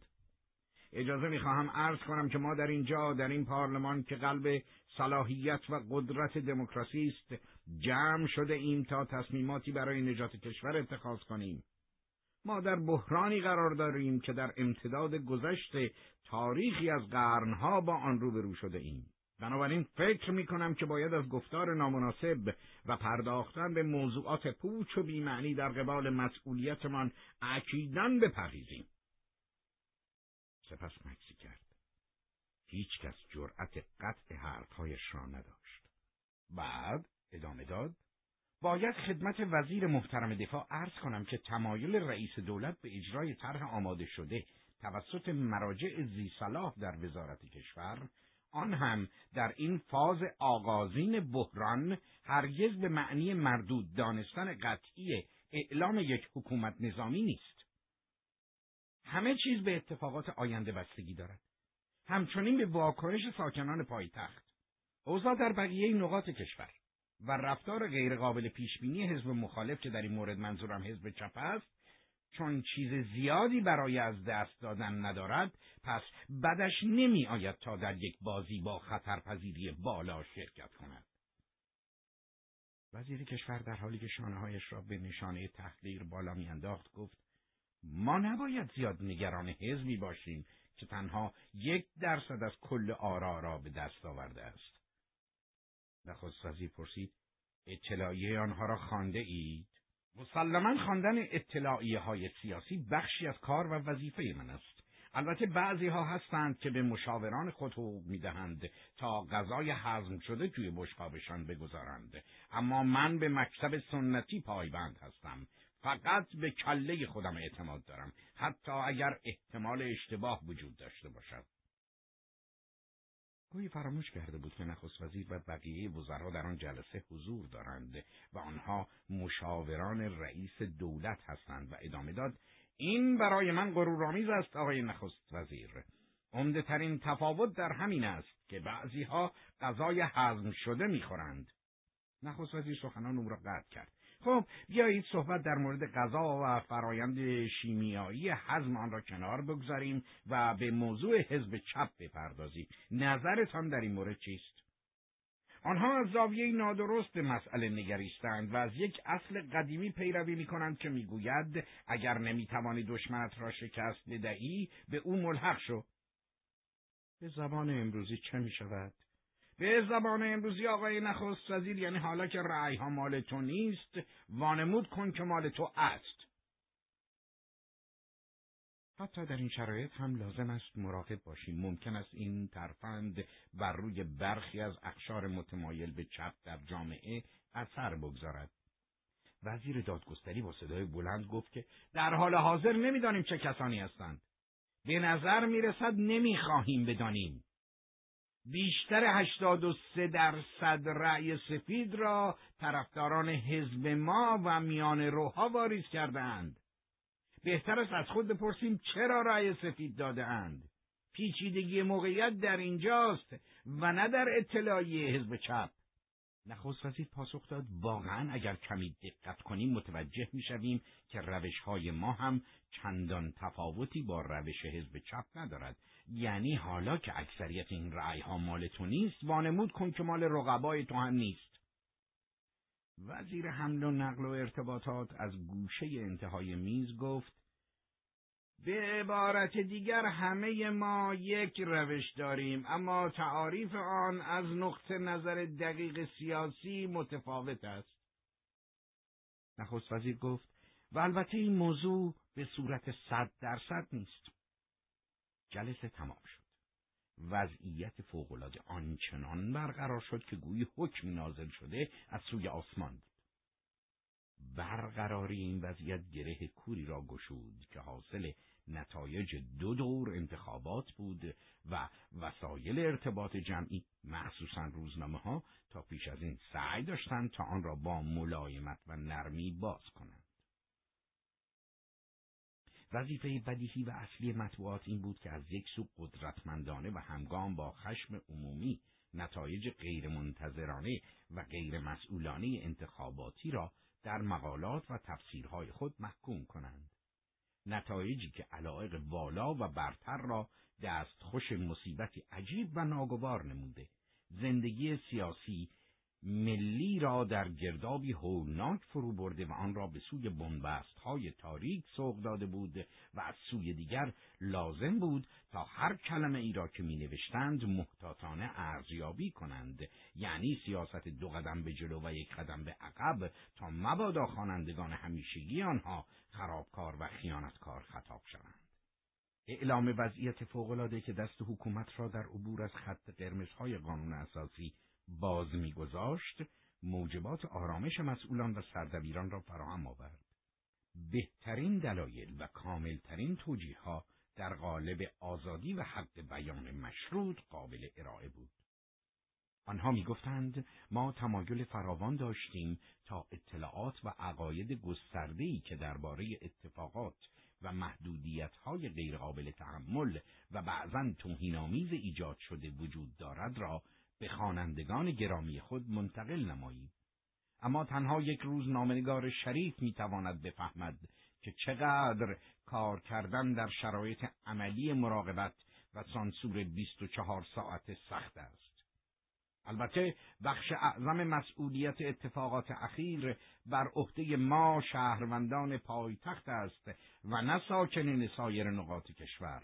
اما علا رقم درخواست هایمان به ما اجازه داده نمی شود تا نسخه مخصوص شهرستان ها را بدون سانسور چاپ کنیم. همین دیروز یکی از کارکنان وزارت کشور به ما می گفت که سانسور مانند خورشید است که وقتی طلوع می کند برای همه است. البته برای دنیای ما این موضوع تازگی ندارد. همیشه حق با آنهاست. علا رقم تمام این احتیاطکاری ها همانطور که انتظارش می‌رفت از علاقه مردم به مطالعه روزنامه شدیدن کاسته شد. بعضی از روزنامه ها و نشریات سعی کردند تا به جنگ این احتساب خوانندگان بروند. آنها تلاش کردند تا با چاپ عکس های لخت و سکسی از مردان و زنان در وضعیت های مختلف و در صفحات رنگی و جذاب به تحریک و ترغیب خوانندگان بپردازند اما واکنش مردم که گویای بیانگیزگی بیتفاوتی و حتی حالت تحبق بود رقم تیراژ و فروش را بسیار پایین آورده موجب منفی شدن تراز مالی آنها شد و حالا آشکارا در یک جذر اقتصادی معتبر شده بودند. به نظر می رسید که بیشتر مردم پایتخت در صدد تغییر سبک زندگی و علاقه خود بودند. اما اشتباه بزرگ آنها که از این لحظه به بعد بهتر فهمیده خواهد شد دادن رأی سفید بود. این سخنان بیان کننده عقیده حکومت و مخصوصا وزیر کشور بود. به زودی انتخاب مأموران نفوذی از میان سازمانهای جاسوسی و دولتی به شیوه موثر و سریع انجام شد. آنها در ابتدا با حضور در یک مراسم تشریفاتی فرمهایی را پر کرده و امضا نمودند که در آنها نام حزبی که به آن رأی دادند و مدارکی در تقبیح تاون اخلاقی سایه افکنده بر بخشی از کشور به چشم می‌خورد. سپس در پایان بر صحت تمام نوشته ها سوگند یاد کردند. بدین ترتیب مأموران که از هر دو جنس مذکر و معنس بودند و این را می‌گوییم که بر طبق عادت مرسوم تصور نشود که همه بدی ها متعلق به مردان است در گروه های چهل نفری مأموریت یافتند تا در اولین گام به قربال کردن بازشناسی و تفسیر تمام شنودها و موارد ضبط شده بپردازند که در جریان انتخابات دوم توسط مأموران مخفی حاضر در صفوف و ماشین های عبوری و به کمک میکروفون ها و دستگاه های ویدئویی حساس به دست آمده بود. در کنار تمام این کارها یک بازپرسی فوری در پشت درهای بسته پیش بینی شده بود که ما تا حدودی با کم و کیف انجام آن در صفحات قبل و از طریق عباراتی ساده آشنا شدیم.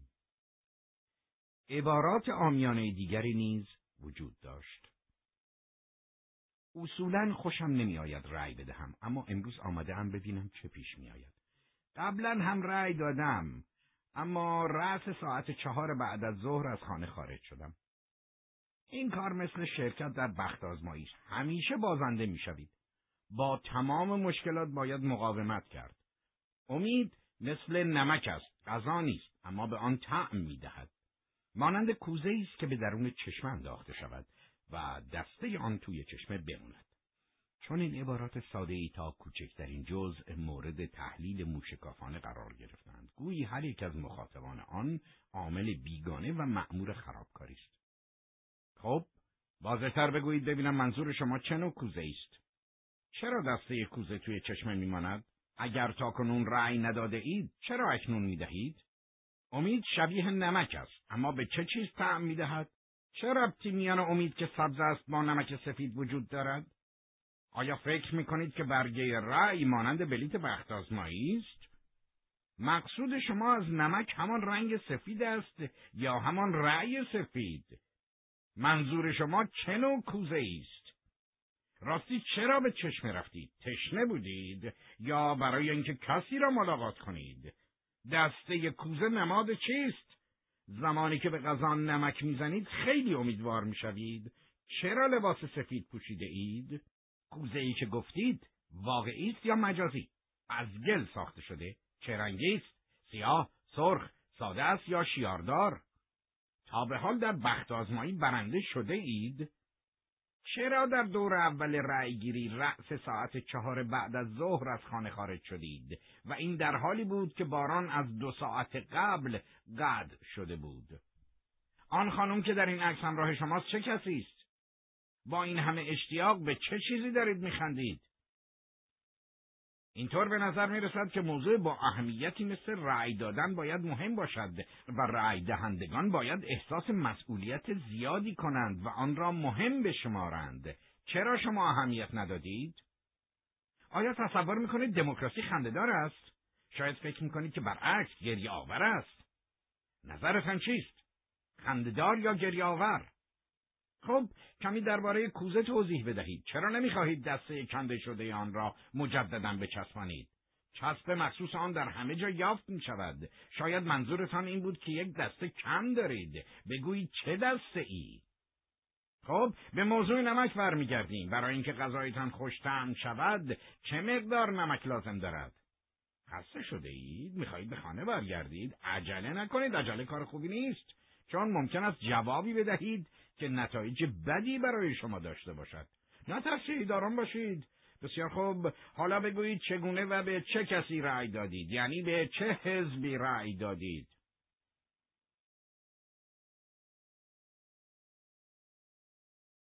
پانصد نفر مزنون برای بازپرسی احضار شده بودند. مورد اتهام آنها دادن رأی سفید و یا تفریق و انجام آن بود. مدارک موجود برای بازپرس ها همان نوارهای حاوی سخنان ضبط شده آنها بود. درصد کمی از متهمان با افتخار جواب دادند که به حزب راست یعنی حزب حاکم رأی دادند. تعداد آنها چهل نفر بود. همین تعداد هم گفتند که آرای خود را به نفع حزب مخالف میان رو به صندوق انداختند و پنج نفر فقط پنج نفر در حالی که به دیوار چسبیده بودند با لحنی پوزش طلبانه مانند لحن شخصی که کاری را بی اراده و اختیار انجام داده باشد گفتند که به حزب چپ رأی دادند اکثریت باقی مانده یعنی چهارصد و پانزده نفر میبایست به رأی سفید اعتراف می‌کردند. این پاسخ بدون هیچ حدس و ابهامی همان جوابی بود که از یک رایانه یا ماشین حساب ساده فهمیده می‌شد. اما فراموش نکنیم که ما از آدمی حرف می‌زنیم که همه او را می‌شناسیم. تنها مخلوقی که قادر به دروغگویی است.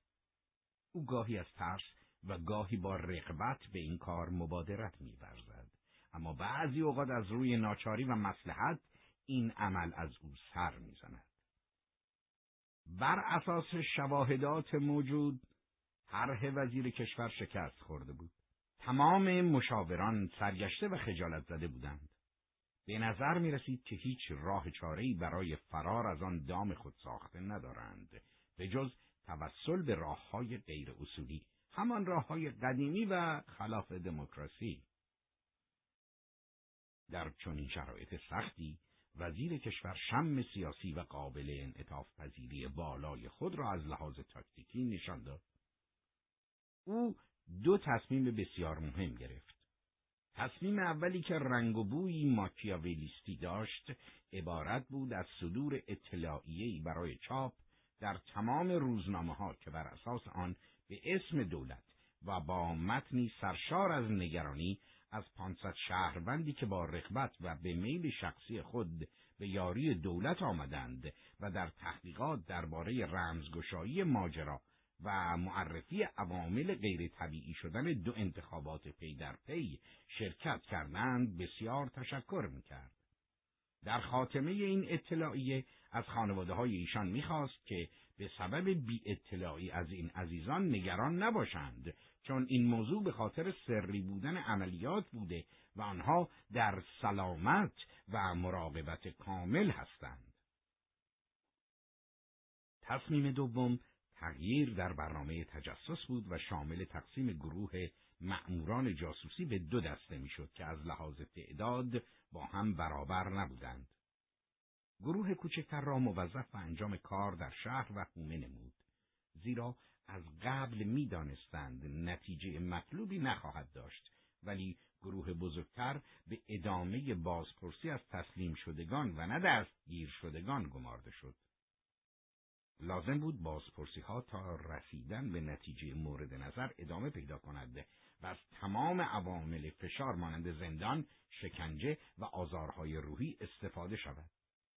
بر اساس یک ضرب المثل قدیمی 500 پرنده در قفس بهتر از 501 پرنده آزاد است.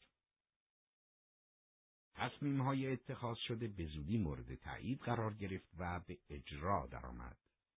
بعد از توجیه های بسیار گروه ها کار خود را شروع کردند. گروه کوچکتر در شهر و حومه پخش شده بود و اولین سؤال آنها از مردم این بود. شما به چه کسی رأی دادید؟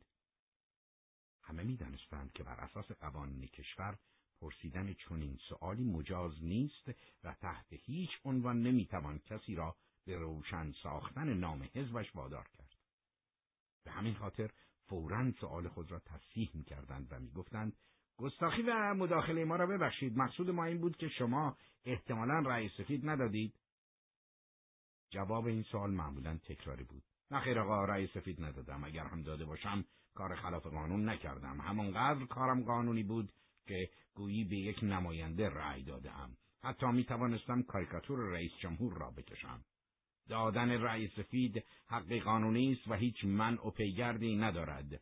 با این حال برای آسودگی خیال شما می‌گویم که جزو دسته ای نیستم که رأی سفید دادند. در حالت عادی شنیدن چند پاسخ از این دست مهم تلقی نمی‌شد. حتی باعث می‌شد خیال آدمی کمی راحت بشود وقتی می‌دید لاقل افرادی در کشور از قانون مطلع هستند و به آن توجه می‌کنند اما در این شرایط مأموران نمی‌توانستند هزاران بار مداوم جوابهای این چنینی را تحمل کنند بعضی از آنها حراس داشتند از اینکه بی اختیار به مردم بد و بیراه بگویند تازه معلوم نبود چه پیش می آمد. ممکن بود عدهای از مردم به کمک آن شخص بیایند و مسئله به خشونت و اهانت ختم شود. گزارشاتی که از مأموران به مرکز عملیات می رسید معیوز کننده بود. بر اساس این گزارشات حتی یک نفر هم حاضر نشده بود به دادن رأی سفید اعتراف کند. بعضی از مردم در قبال سؤالی که مطرح می‌شد وانمود می‌کردند که کار دارند و باید سریع بروند و تمایل دارند در فرصت دیگر جواب خود را بدهند. بعضی ها هم با دیدن مأموران فورا مغازه های خود را میبستند و می‌رفتند. اما بدتر از همه افراد سال خورده بودند.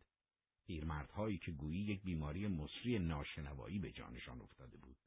وقتی هم که معمور سوال خود را روی یک تکه کاغذ می نوشت با پررویی می گفتند که عینک خود را نیاورده اند یا شیشه شکسته است خط نیست یا خواندن بلد نیستند برخی از مأموران زبده به کافه ها و رستوران ها می رفتند و با مردم قاطی می شدند به گارسون انعام می‌دادند و یا در قمارخانه ها به ورقبازان پول بیهوده می‌دادند و یا به دیدن مسابقات ورزشی مخصوصا فوتبال و بسکتبال می‌رفتند و با تماشاگران به گفتگو می پرداختند اما با این حال نتیجه ای نمی گرفتند.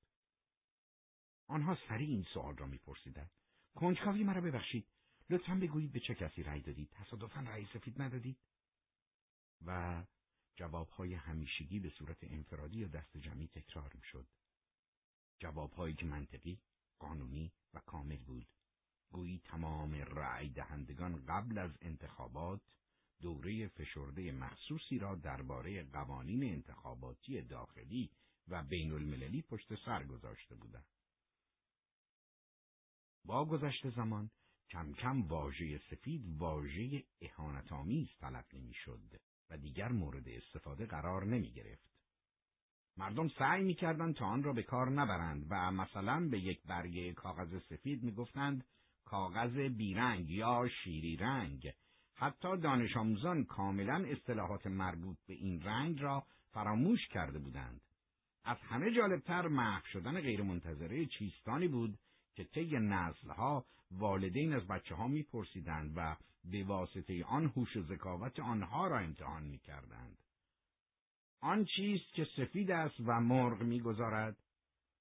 از آنجا که مردم دیگر نمی‌خواستند از کلمه سفید استفاده کنند، کم کم این چیستان را بیمعنی تلقی کردند. استدلال آنها این بود که مرغ در هر کجای دنیا و از هر نژادی که باشد تنها چیزی که می‌تواند بگذارد تخم مرغ است و نه چیز دیگر.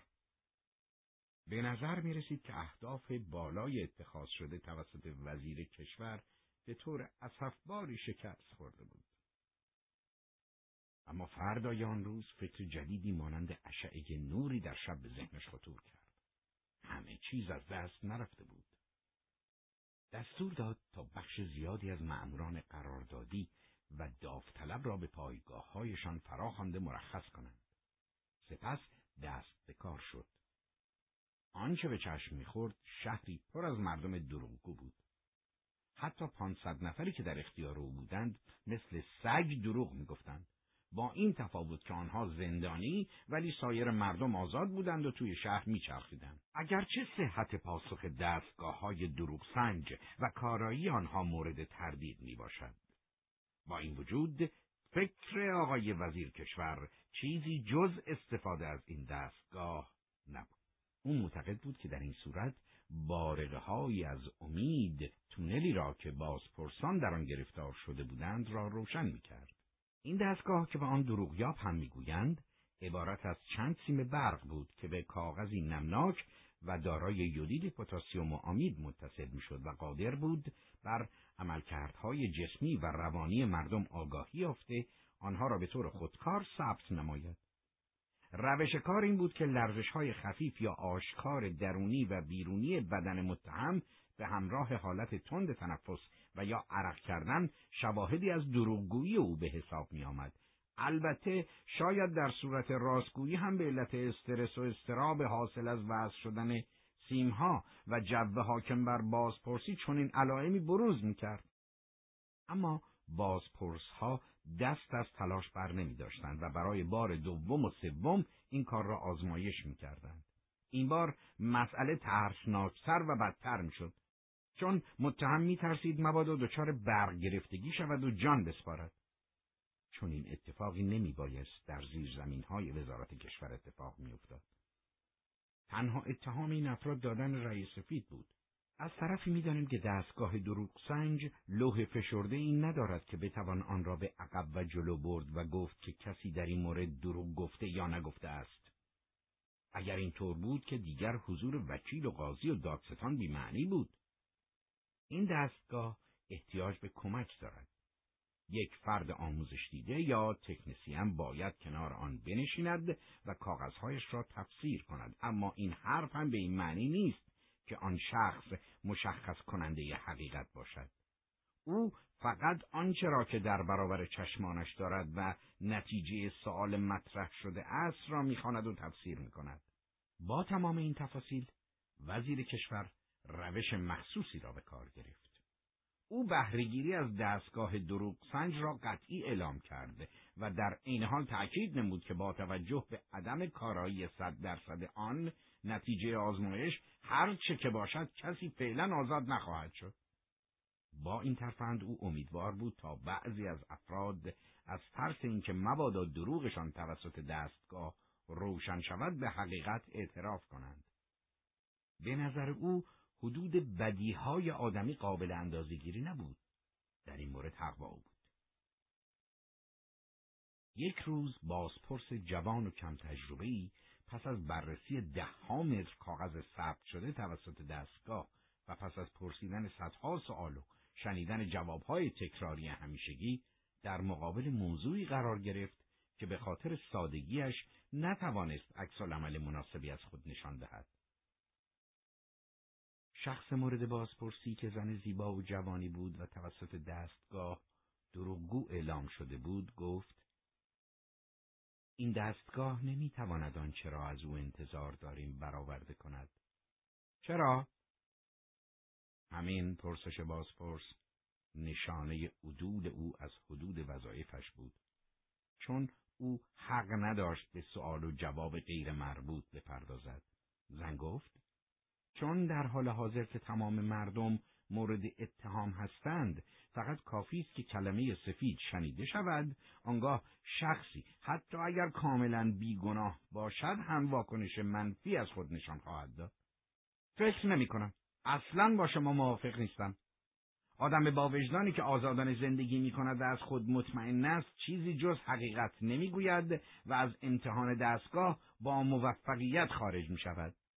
خیر آقای بازپرس. ما که آدم آهنی یا سنگ گویا نیستیم.